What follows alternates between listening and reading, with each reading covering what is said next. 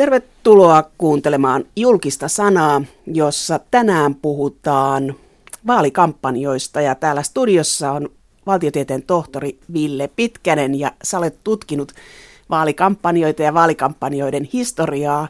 Ja nyt siis puhutaan vaaleista ja tuossa äsken sanoin, että vaalit ovat politiikan tutkijan parasta aikaa. Mikä siinä niin parasta on? No näähän on semmoisia tota, suuria hetkiä politiikassa, että tässä näissä vaaleissa aina valta jaetaan ja, ja näihin se tota, puolueiden pitkäaikainen työ aina sitten tota, kiteytyy. Et silloin jaetaan, jaetaan paikat ja valtasuhteet ja, ja ruvetaan katsomaan sitten tota asetelmia seuraaviin vaaleihin. Ja näissä tietysti tota, saadaan paljon analysoitavaa meille politiikan tutkijoille. No näissä vaaleissa varmaan on paljon analysoitavaa näissä kunnallisvaaleissa, mutta Ville Pitkänen, sä työskentelet E2-toimistossa tai tämmöisessä firmassa. Olet sä politiikan lobbari?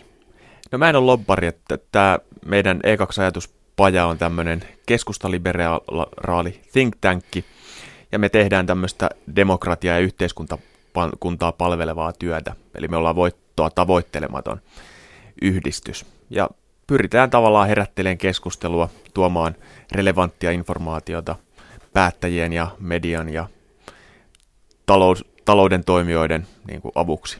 Sä sanoit, että te olette keskustaa lähellä. Teittekö te vaalikampanjassa jotain työtä? Ei. Et me, me ei olla politiikassa sillä tavalla mukana, että pyritään tekemään työtä, joka hyödyttää kaikkia puolueita ja kaikkia suomalaisia. No mennään sitten vaalien jälkeiseen elämään. Kuntavaalit oli ja meni. Miltä vaalikampanjat näytti, kun kokoomus voitti, niin kaikki sanoivat, että kampanja oli onnistunut. Onko se pelkästään kampanjan ansiota? No, tämä on hirveän tavallista, että, että sitten aina vaalien jälkeen vaalikampanjoitakin analysoidaan ikään kuin sen vaalituloksen kautta, mutta erityisesti näissä kuntavaaleissahan se on aika vaikeaa. Et niin kuin me tiedetään, niin meillä on 300 kuntaa ja kaikissa kunnissa käydään oma kampanjansa. On toisaalta kunnissa käydään tämä puolueiden välinen kampanja ja sitten sen lisäksi kunkin puolueen omalla listalla käydään oma kampanjansa. Eli saman puolueen ihmiset kamppailee siitä, että kuka heistä pääsee valtuustoon. Että tota, tässä on niin kuin valtava määrä kunnallisia kampanjoita ja valtava määrä henkilökohtaisia kampanjoita ja osin niissä, jotkut niissä onnistuu ja jotkut sitten epäonnistuu. Mikä oli kiinnostavaa näissä vaaleissa oli se, että monella paikkakunnalla ää, oli vaalivetureita. Helsingissä Jan Vapaavuori, Tampereella Sanna Marin, Turussa Li Andersson, joka veti monta prosenttia puoluetta eteenpäin tai puoluetta paremmaksi kuin edellisissä vaaleissa. Et tuntuu kuitenkin, että ihmiset äänesti yksilöä. Joo, ja kyllähän tämä on, tää on niinku trendi, että, että kansanedustajista yli 150 on tyypillisesti aina kuntavaaleissa ehdolla, ja kansanedustajat on niiden kuntien näitä kaikkein tunnetuimpia henkilöitä, ja ihmiset tykkää äänestää ihmisiä, joita he ovat kenties äänestäneet aikaisemminkin, ja tuntevat heidät ja tietävät heidän politiikkansa, ja tämä on tavallaan se trendi, joka näkyy oikeastaan kaikissa vaaleissa.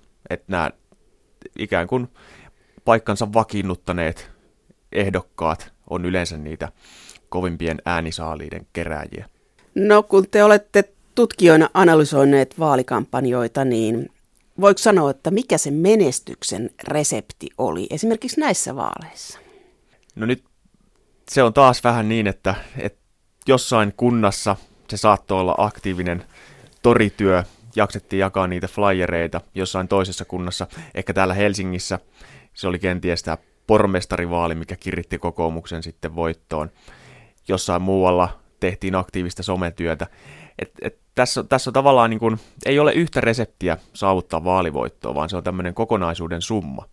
Perussuomalaiset menetti ääniä paljon prosentuaalisesti, yli kolme prosenttia, niin epäonnistuiko perussuomalaiset kampanjoinnissa? No varmaan on niin, että, että kampanja ei mennyt aivan niin hyvin kuin puolue ajatteli, mutta tämäkin on semmoinen, että että missä määrin tämä perussuomalaisten niin kuin heikko tulos oli seurausta siitä, että puolue on istunut nyt hallituksessa ja tehnyt aika vaikeita, vaikeita heidän oman kannattajakuntansa kannalta vaikeita päätöksiä. Et missä määrin se oli kampanja, missä määrin se oli tämä pitkäaikainen poliittinen kehitys. Että me, kun me tiedetään, meillä on tietyllä tavalla ihmiset tekee aika viime, tai iso osa äänestäjistä tekee loppuvaiheessa vasta sen äänestyspäätöksensä.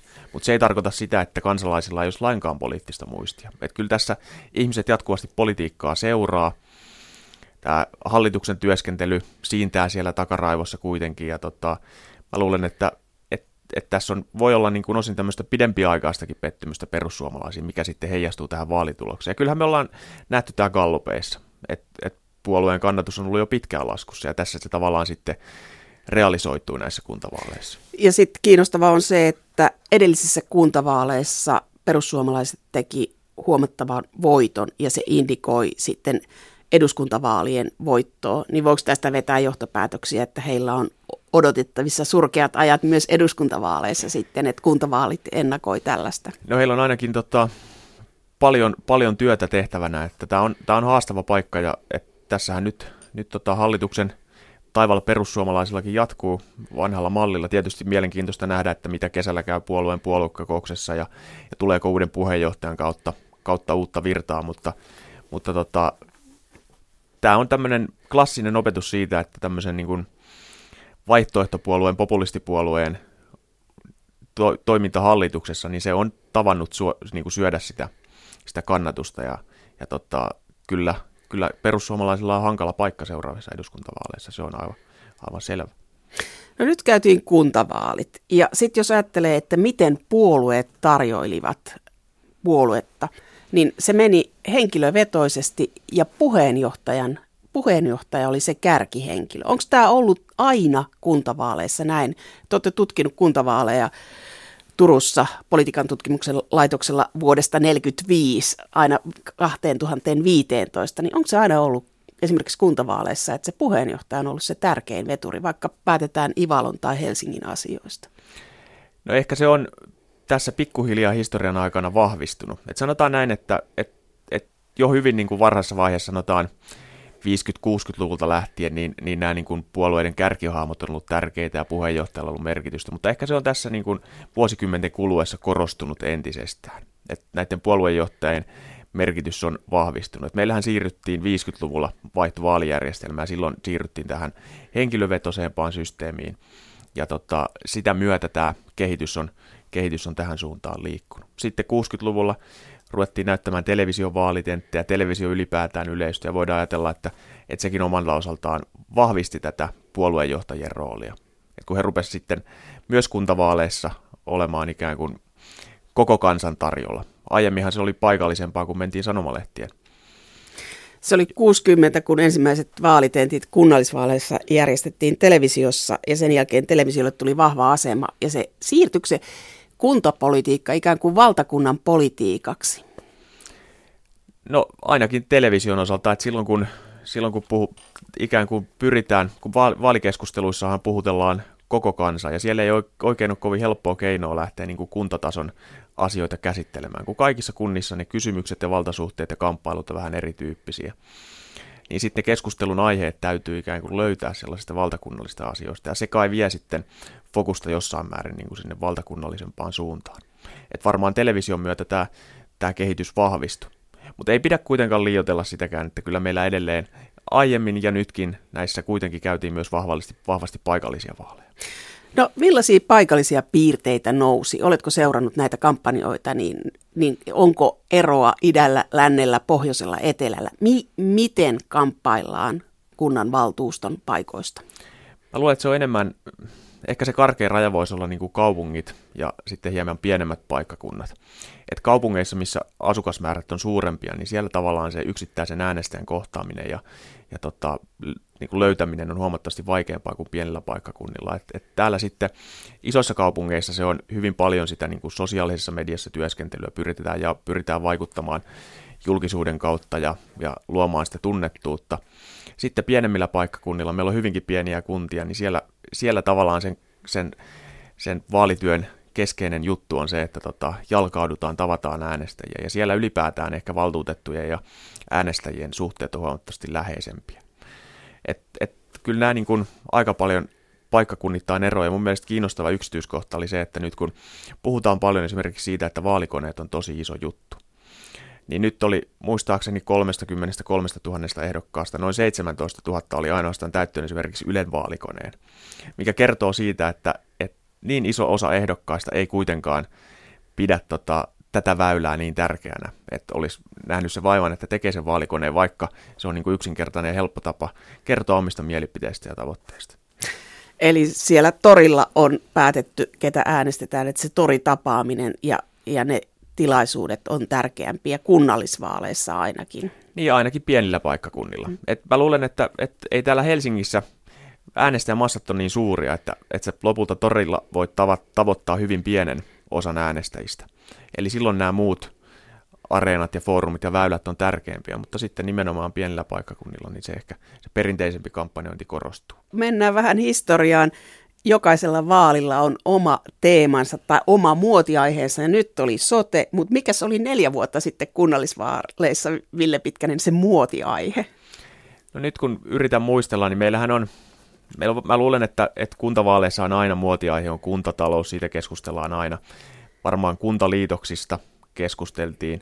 Ja, ja sitten kun kansalaisilta kysytään, niin terveyspalvelut kiinnostaa aina. Että nämä oli varmaan niitä niin kuin, isoja teemoja. Mutta tota, ei, ei siellä varmaan niin kuin, suuria, suuria sellaisia yllätyksiä ollut. Mikä on rahan vaikutus kunnallisvaalikampanjassa ollut historiallisesti? No siinä on ehkä, tässä, tässä on vähän sama asia kuin kun oli tuossa aikaisemmin, että se vaihtelee pikkusen sen kunnan koon mukaan. Et tyypillisesti on niin, että, että täällä pääkaupunkiseudulla kampanjointi on kaikkein kalleinta ja täällä myös ne niin kuin yksittäisten henkilöiden, ehdokkaiden budjetit on kaikkein suurempia. Et täällä tavallaan just se, se vaikeus tavoittaa iso osa kansalaisista, se vaatii sitä, että laitetaan, laitetaan rahaa, mainostetaan monipuolisesti, näytään mainoksissa, bussien kylissä, lehdissä, painetaan flyereita. Sitten taas pienillä paikkakunnilla budjetit on tyypillisesti niin kuin huomattavasti pienempiä. Et siellä, siellä ne yksittäisten ehdokkaiden panostukset voi olla, voi olla hyvinkin pieniä ja, ja siellä sillä omalla tunnettuudella mennään läpi. Ja sitten kun meillä on vielä kuntavaalissa se mielenkiintoinen tilanne, että joissain kunnissa yksittäisillä puolueilla on tota, hyvinkin vahva asema, niin siellä voidaan hyvinkin matalalla niin kuin profiililla saada kohtalaisen hyvä henkilökohtainen äänimäärä. Mites äh, kuntavaalit kontra eduskuntavaalit, kumpaan puolueet pistää enemmän rahaa vai pistävätkö saman verran rahaa kuntavaaleihin kuin eduskuntavaaleihin? No, kyllä mä luulen, että eduskuntavaalit on tyypillisesti, niin kuin sinne satsataan enemmän, ne on ikään kuin tärkeimmät vaalit. Ja nyt jos ajatellaan näitä kuntavaaleja, niin puoluetasolla melkein kaikki puolueet niin kuin pudotti jonkun verran budjetteja viime kuntavaaleista. Ja tämä ehkä liittyy sitten siihen, että, että puolueet myös katsoo sitä sitä tota, tulevia vuosia. Nyt meillä on tiedossa, että, että ensi vuonna käydään maakuntavaalit ja presidentinvaalit ja, ja niihin säästetään paukkuja ja rahaa. Eli tavallaan se vaalisyklikin vaikuttaa jossain määrin siihen rahan käyttöön. Nyt on yhdet vaalit enemmän, eli kuntavaaleista leikattiin ja eduskuntavaalit on ne, joihin on aina satsattu. Mutta miten tämä kautta aikojen puolueet, niin onko puolueilla ikään kuin omia ehdokkaita, joihin satsataan, jotka saavat enemmän puolueelta taloudellista tukea kuntavaaleissa? No varmaan, varmaan niin kuin ihan historiassa tätähän, tätähän on tapahtunut ja, ja se herättää jonkun verran niin kuin ärtymystä sitten puolueen sisällä, että minkälaiset ne jakoperusteet on. Että puolueen ehdokkaiden näkökulmasta tietysti tavoiteltavaa olisi se, että, tota, että kaikki sais yhtä paljon tukea puolueelta ja sitten tota, puolueiden sitten taas taktisesti järkevää satsata niihin, niihin kärkiehdokkaisiin ja tämä herättää, herättää sitten tota, tyytymättömyyttä mutta sitten, sitten näissä niin kuin henkilökohtaisten budjettien määrissä on jonkun verran eroa nähtävässä ja historiallistakin ihan puolueiden välillä.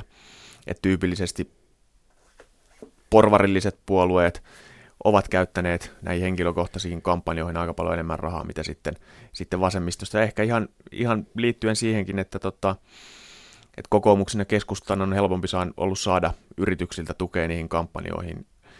Ja tämä on sitten heijastunut siihen, että heidän vaalibudjettinsa on ollut kokonaisuutenaan jonkun verran suurempia. Eli näissä puolueissa rahalla on ollut mer- merkitystä, että tavallaan epätasa-arvoinen siinä mielessä, että kenellä on rahaa käyttää, että sitä on enemmän mennyt sinne oikeisto keskustapuolelle ja ilmeisesti RKP ja sitten vasemmisto ehdokkaat on itse kerännyt rahaa.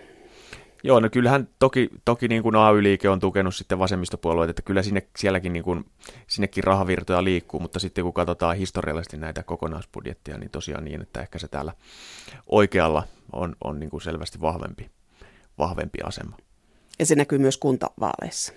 Kyllä mä luulen, että se näkyy kaikissa vaaleissa, että se, se trendi on aika pysyvä, että, että yritykset tyypillisesti osallistuu ja rahoittaa enemmän näiden niin kuin oikealla olevien puolueiden kampanjoita.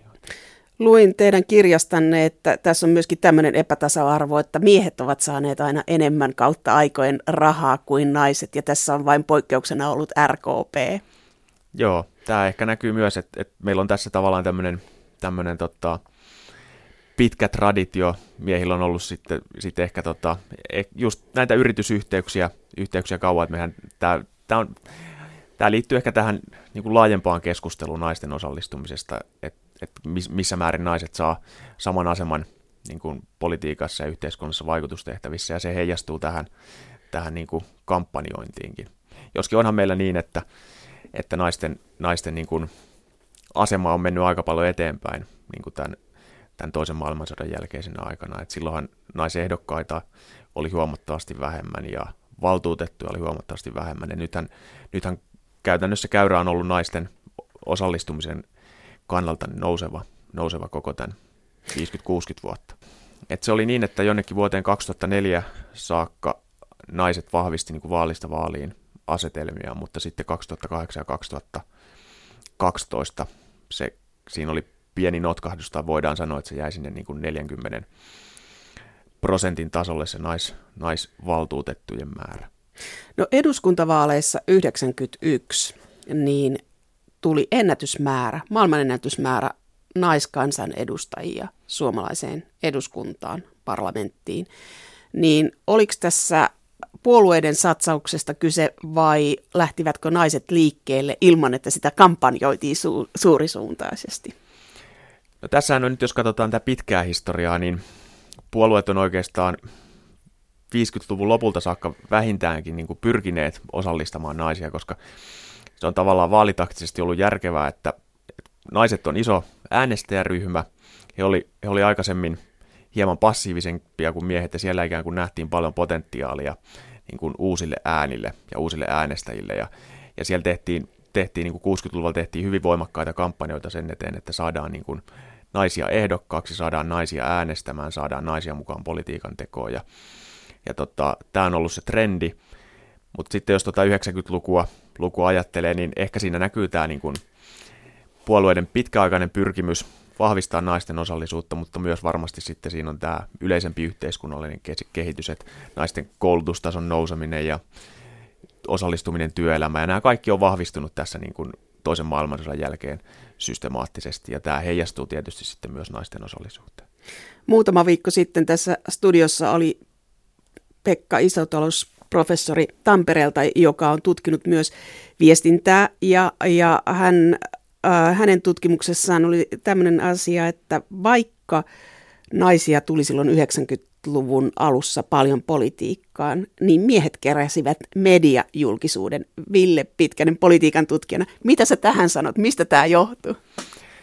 Tämä on hyvä kysymys ja tätähän, tätä, tätä keskustelua käydään koko ajan. Et me tehtiin hiukan ei suoraan politiikkaan liittyvä tutkimus, mutta tehtiin turkulaisen kollegan kanssa tutkimus asiantuntijuudessa mediassa, ja siellähän tämä tulos oli aivan sama, että valtaosa median käyttämistä asiantuntijoista on, on miehiä. Eli meillä on ehkä niin, että meillä on julkisuudessa jonkun verran vielä tällaisia sukupuolettuneita käytäntöjä. Että se ensimmäinen ihminen, joka, johon keksitään ottaa yhteyttä, niin sitten se helpommin tulee ehkä mieleen se mies kuin nainen. Ja, ja tota, tässä on varmasti niin kuin työtä vielä tehtävänä. Eli mies on vakuuttavampi.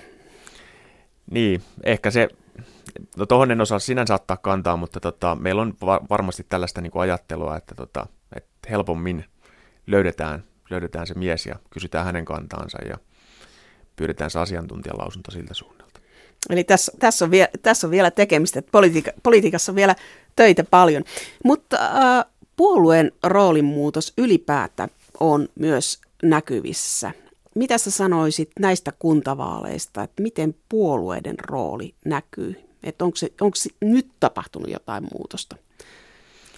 Mm, en mä usko, että tässä mitään niin kuin radikaalia muutosta näissä yksittäisissä, yksittäisissä vaaleissa näkyy. Et mä luulen, että tämäkin on tämmöinen niin pikkuhiljaa, pikkuhiljaa vaali vaalilta mennyt juttu. Et meillähän, jos me katsotaan taas tätä pitkää historiallista kaarta, niin, niin ehkä niin kuin puolueiden rooli silloin 60-luvulla, niin se alkoi silloin pikkuhiljaa vahvistua. Puolueet vahvisti organisaatioitaan.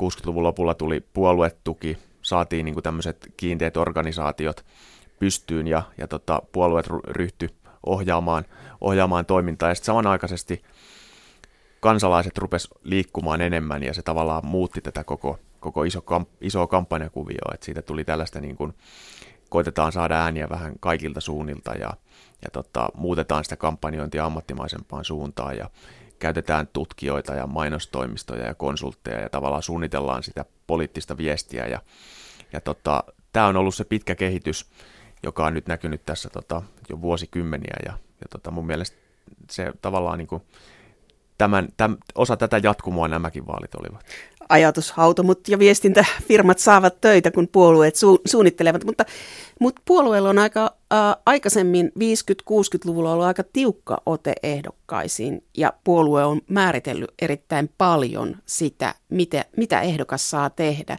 Ja huvittavia piirteitä on sellaisia, että 70-luvulla ohjeistettu, että ehdottomasti se numero pitää näkyä, että hyvin tarkkoja ohjeita. Mutta mitä viime aikoina vaaleissa, kuinka tiukkoja puolueet on ollut ehdokkaita kohtaan? Mm, no, mä en osaa ihan tarkkaan sanoa, että mä en tiedä. Kaikilla puolueilla on vähän erilainen käytäntö. Että siellä, tota, se on varmaan niin, että, että puolueen intresseissä on tietysti se, että kun puolueella on joku tietty yhteinen linja, niin pyritään, pyritään siihen, että edes jossain määrin kaikki ehdokkaat sitoutu siihen linjaan, eikä puhu aivan, aivan niin kuin päinvastaista, mitä, mitä niin kuin valtakunnallinen puolue. Mutta sitten toisaalta samanaikaisesti puolueet pyrkii haalimaan listoille vaaleissa hyvin monipuolisia ehdokkaita, ja kuntavaaleissa, kun ehdokasmäärä on niin korkea, niin sinne aidosti myös mahtuu joukkoon monenlaisia ehdokkaita. Et se on sitten varmaan enemmän niin kuin tämmöistä tänä päivänä sitä, että koulutetaan ehdokkaita, pyritään antamaan heille niin kuin vaikkapa somekoulutusta, luodaan verkkopohjia internetsivuille, kerrotaan hyvistä kampanjointikäytännöistä, kannustetaan siihen, ettei haukuta oman puolueen ehdokkaita eikä omaa puolue- puoluetta ja tämän tyyppisiä juttuja, että, tota, että se on ehkä tämmöistä ohjaavaa sitten, sitten enemmän tänä päivänä. Mutta kuinka yksilö puolueen ehdokas saa olla? Siis se, että aikaisemmin oli tietyt reitit, joilla pääsi julkisuuteen. Media, media oli, mediassa oli portinvartioita ja media ei ollut avoin, ei ollut sosiaalista mediaa. Niin, kyllä mä luulen, että tota, puolue, siis yksittäinen ehdokas saa olla, olla yksilö kampanjan aikana, mutta sitten kun hän tulee valituksi, niin sitten tota, sit kiristetään ruuvia ja siellä valtuustossa niin kuin, luotetaan siihen, että ehdokkaat sitoutuu vähän tiukemmin siihen puolueen linjaan. Että tota, kyllä me nyt jos katsotaan, tuossa julkaistiin vaalien alla sellaisia vaalikoneen pohjalta tehtyjä ehdokaskarttoja, katsottiin, että miten ihmiset sijoittuu tämmöiseen nelikenttään niin ajatustensa kannalta. Ja tota, kyllähän ne kaikki, kaikkien puolueiden niin kuin käppyrät oli aika haulikolla ammuttuja, eli kyllä sinne niin kuin monenlaista, monenlaista, monenlaista mielipidettä mahtuu kaikkien puolueiden sisään. Eli periaatteessa linja on se, jos nyt oikaistaan, että kaikki kukat saavat kukkia silloin, kun mennään vaalikoppiin, mutta sitten kun mennään päättämään, niin sitten puolue ottaa tiukan otteen. No ehkä kärjistetysti näin. No tämä on karua varmaan jo, joillekin, mutta mikä sitten median rooli on tässä? Et onko median rooli, sanotaan viimeisen kymmenen vuoden aikana muuttunut sen jälkeen, kun sosiaalinen media on tullut? Joo, siis kyllä mä luulen, että, tota, että sosiaalinen media on tuonut tähän hirveästi uusia ulottuvuuksia, että se tarjoaa ehdokkaille ja puolueille ikään kuin väyliä, uudenlaisia väyliä tavoittaa äänestäjiä siten, että media ei ole siinä ikään kuin semmoisena perinteisenä portinvartijana. Et meillä on oikeastaan vihreät on hyvä esimerkki puolueesta, jotka on pystynyt hyödyntämään hyvin, hyvin onnistuneesti sosiaalista mediaa. He on aktiivisia siellä. Heidän äänestäjäkuntansa on nuorta ja he tavoittaa sieltä, tavoittaa sieltä sitä omaa potentiaalista äänestäjäkuntaa. Ja se toinen hyvä esimerkki on perussuomalaiset. Että heillä on, heillä on totta, myös hyvin tämmöinen vahva, vahva nettipresenssi, että siellä, tota, siellä on ehkä just tämä maahanmuutto, kriittinen porukka, joka tota, keskustelee aktiivisesti ja siellä aktivoidaan ja tota, saadaan, saadaan näitä tota, omia kannattajia liikkeelle. Et, et on se kiistatta, kiistatta niin kuin tuodut tämän uuden ulottuvuuden, mutta sitten toisaalta kyllä mä väitän, että tiedotusvälineet ja perinteinen media on edelleenkin niin kuin se kaikkein tärkein toimija. Et sitten kun kansalaisilta kysytään, että mistä saat tietoa, mistä haet tärkeää tietoa ehdokasvalintasi tueksi, niin edelleen siellä korostuu perinteiset mediat, sanomalehdet, radio, televisio. Että sieltä sitä informaatiota saadaan ja siihen informaatioon myös sitten luotetaan. Jos ajattelee pitkää linjaa sieltä 45 2000-luvulle, niin mikä on median tämmöinen rooli siinä ollut? Että onko media ryhtynyt aktiivisemmaksi, kärjekkäämmäksi? Tämä on oikeastaan, kun noin pitkää kaarta ruvetaan katsoa, niin siinä on tapahtunut matkan varrella paljon, paljon muutoksia. Et silloin, jos ajatellaan ihan sitä 50-lukua, niin silloin mentiin vielä, elettiin vielä vahvasti tällaista puoluelehtien kultakautta, eli silloin ihmiset luki huomattavasti aktiivisemmin puoluelehtiä ja, ja puolueen viesti saavutti sitä, sitä kautta äänestäjät. Sitten ehkä 60-luvulla television tulo muutti aika paljon tätä isoa kuvioa, että puoluelehtien tota, asema rupesi heikkenemään ja samanaikaisesti sitoutumattomat sanomalehdet rupesi vahvistamaan ote, otettaan ja kansalaiset sai enemmän, enemmän niin kuin tämmöistä yleistietoa ja analyysiä politiikasta. Sitten se perinteinen niin kuin kaari on ehkä se, että 80-luvulla sitten tota, suomalainen media jossain väärin niin kuin alkoi muuttua tämmöiseksi kriittisemmäksi ja niin kuin ruvettiin politiikkaa käsittelemään tällä kärjekkäämmin, että se oli ehkä semmoista niin kuin pikkusen herrasmiesmäisempää silloin 60-70-luvulla. Ja nyt, nyt tavallaan ei ole, ei ole, politiikassa ei ole tabuja eikä aiheita, mistä, mihin media ei uskaltaisi tarttua. Tämä on ehkä se niin kuin tämä pitkä kaari. Ja tänä päivänä sitten käydään paljon keskustelua siitä, että, että mihin asioihin median kuuluisi tarttua, että, että onko välillä vähän ylilyöntejäkin sitten, että mennään, käsitellään, tai on, sanotaan, että on klikkijournalismia ja mennään tota, niin kuin semmoiset kevyemmät painotukset edellä. Niin tämä kaikki mainitsee tämän 80-luvun taitekohtana, jolloin suomalainen poliittinen keskustelu muuttui. Siinä oli tietysti, että valta vaihtui, presidentti vaihtui, mutta myös talous muuttui, talouspuhe muuttui, puhuttiin rahasta ihan eri tavalla. Niin, ää, ja nyt haetaan sitä median roolia, että mikä se on, miten median pitäisi suhtautua, että jääkö se kilpailemaan somekeskustelun kanssa vai lähteekö se omille linjoille. Mm. Joo, joo tämä, tämä, on, tämä on nyt se niin kuin tämän päivän keskustelu, mutta niin kuin mä tuossa totesin, niin tota, mä luulen, että et, et perinteisen median rooli tulee olemaan kyllä jatkossakin tosi tärkeä, että tota, mun on vaikea ajatella, että, että tota, sosiaalinen media siellä käytävät keskustelut tulisi jollain tapaa, tapaa korvaamaan, että se tulee ehkä tähän tota, enemmänkin tähän rinnalle.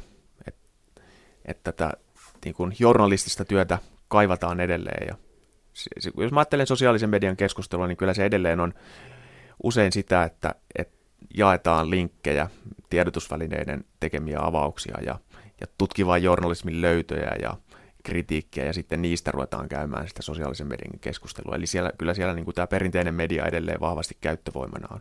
Mutta sitten tavallaan uutena piirteinä se, että, että myös sieltä sosiaalisesta mediasta tavallisten kansalaisten parista nousee enemmän niitä aiheita.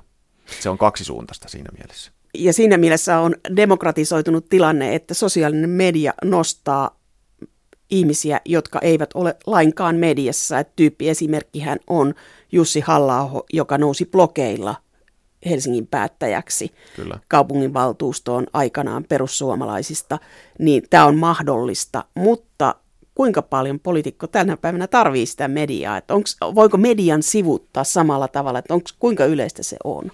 Kyllä mä luulen, että, että nämä niin kuin yksittäiset esimerkit on kuitenkin vielä poikkeuksellisia. Että kyllä mä luulen, että näissäkin kuntavaaleissa ehdokkaat seuras aika tarkkaan sitä, että kuka sai sen, sen nimen siihen viikonlopun lehteen ja ja kuka mainittiin radiossa ja niin edelleen. Ja sitä vahdit, vahditaan aika tarkkaankin, että sitten ollaan todella tyytymättömiä, jos paikallislehti nostaa sen, sen kaverin sinne, sinne tota omaa uutisjuttuunsa.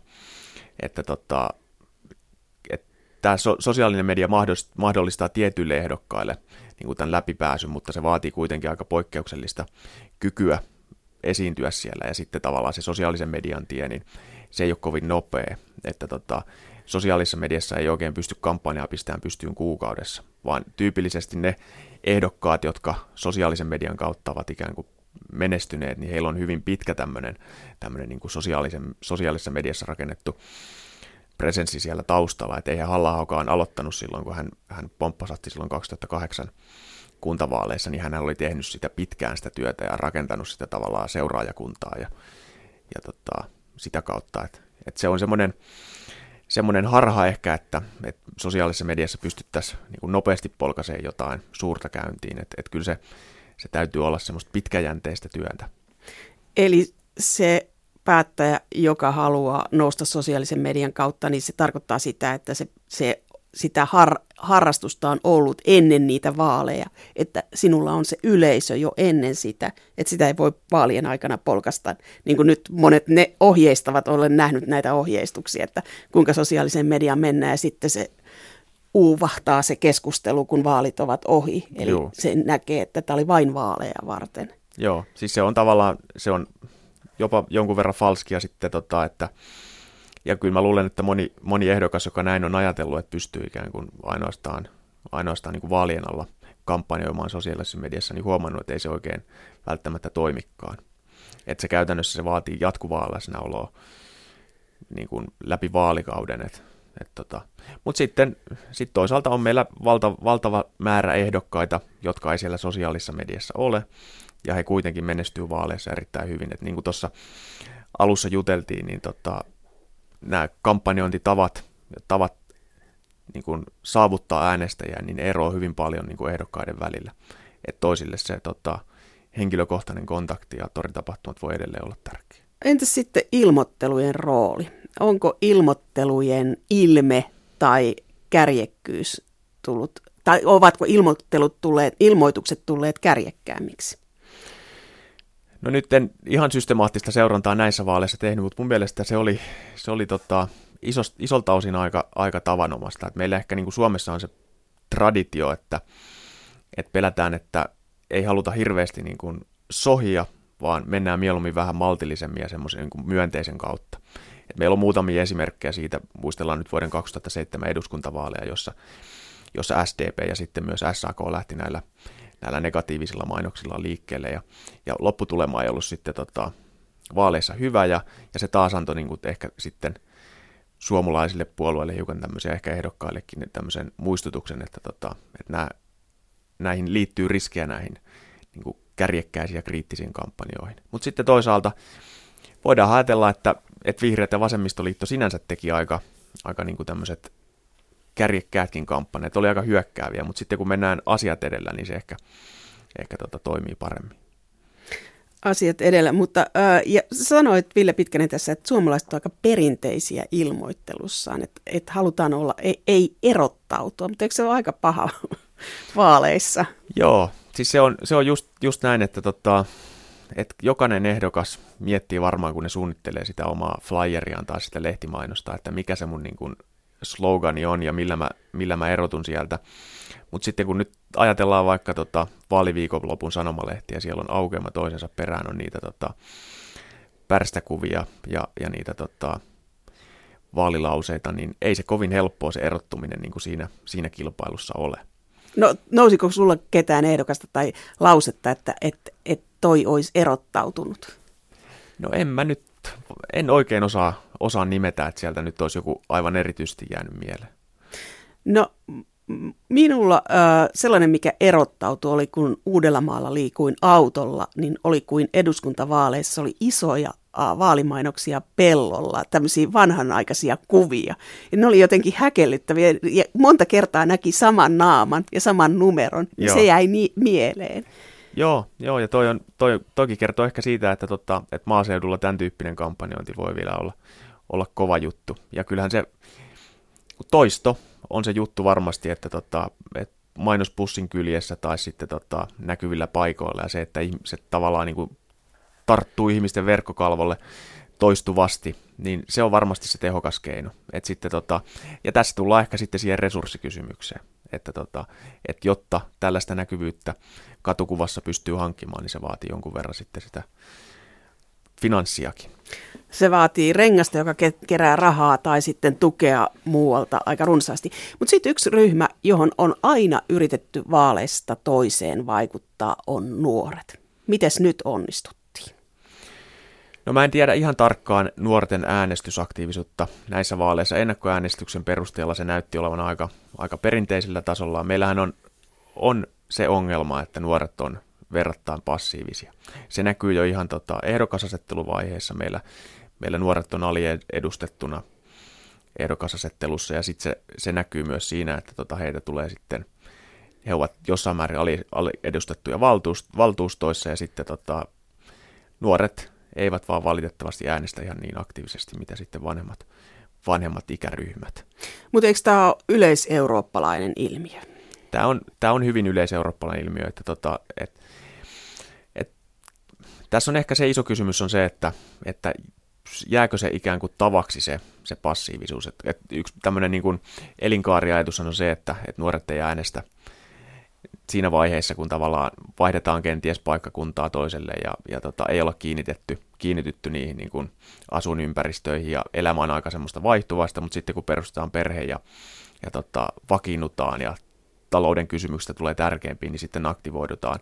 Mutta nyt ehkä se niin kuin suurin huolenaihe on se, että, että jos tämä niin kuin passiivisuus, miltä nyt hiukan näyttää, niin tota, jos, jos se passiivisuus jääkin tavaksi, eli se aktivoiminen ei sitten tapahdukaan.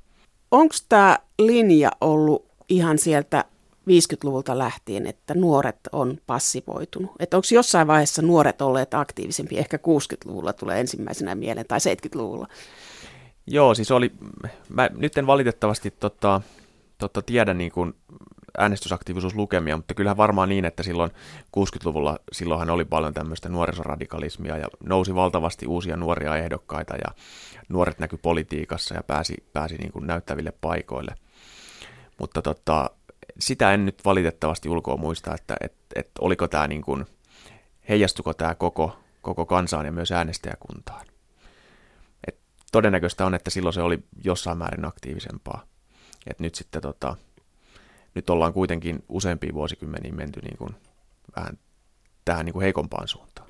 Eli tämä on vaalikampanjoissa se heikoin lenkki kaikilla puolueilla ollut pitkään mm. eri vaaleissa, nuoret. Joo, nuoret on, on osoittautunut vaikeaksi, vaikeaksi tavoittaa. Se on myös näköjään mediallekin se on se vaikein ja hei, heikoin lenkki. Mutta äh, näissä vaaleissa onnistujia ja epäonnistujia on, mutta onko tämä mennyt tämä kohti yksilöä? No mä sanoisin niin, että kampanjointi varmasti on mennyt. Että tota, et ehdokkaat tekee hyvin niin kuin henkilökohtaisia kampanjoja ja siellä listojen sisällä tehdään, niin kuin, tehdään tiukkaa vääntöä siitä, että kuka, kuka ne valtuustopaikat saa, mutta tota, kuntapolitiikka sinänsä ei varmasti ole mennyt, mennyt tota, isosti yksilökeskeisemmäksi. Että kyllä siellä edelleen niin kuin ne tota, valtuustopäätökset täytyy tehdä ryhmässä ja täytyy saada se tietty, tietty kannatus niille päätöksille, että siellä, siellä puolueet on isoja toimijoita. Tämä on nyt mielenkiintoista tietysti nähdä, että millä tavalla tota, tämä pormestarikuvio täällä Helsingissä vaikuttaa niin kuin Helsingin valtuuston toimintaan. Sitä on sanottu, että vaalikampanjat olivat aikaisemmin kollektiivisempia. Pitääkö tämä paikkansa? Joo, tai no, toi, toi on hankala, hankala kysymys, että tota,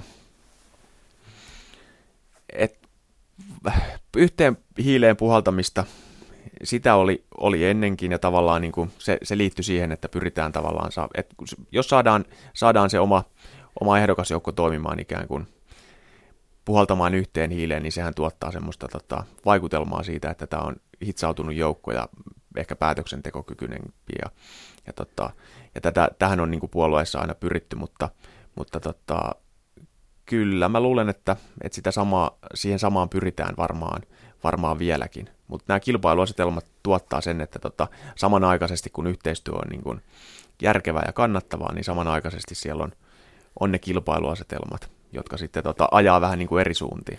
Puolueen sisällä. Te kirjoititte siitä puolueiden rooli esimerkiksi ehdokasasetteluissa sekä eduskuntavaaleissa että muissa vaaleissa on ollut paljon tiukempi aikaisemmin.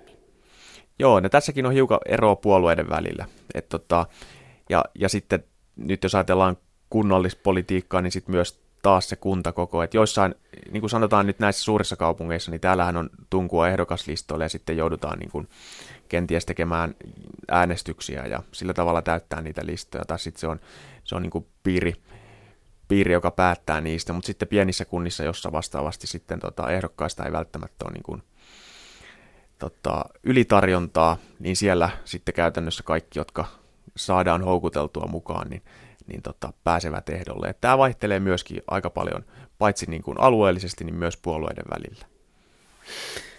Tämä, nämä oli mielenkiintoiset vaalit, jännittävät vaalit, kolmen kamppailu siinä, että mit, miten käy. Mutta Ville Pitkänen, kun sinua kuuntelee, niin tulee sellainen olo, että nämä oli myöskin vähän väli, välivaalit ennen maakuntavaaleja, ennen eduskuntavaaleja, ennen presidentinvaaleja.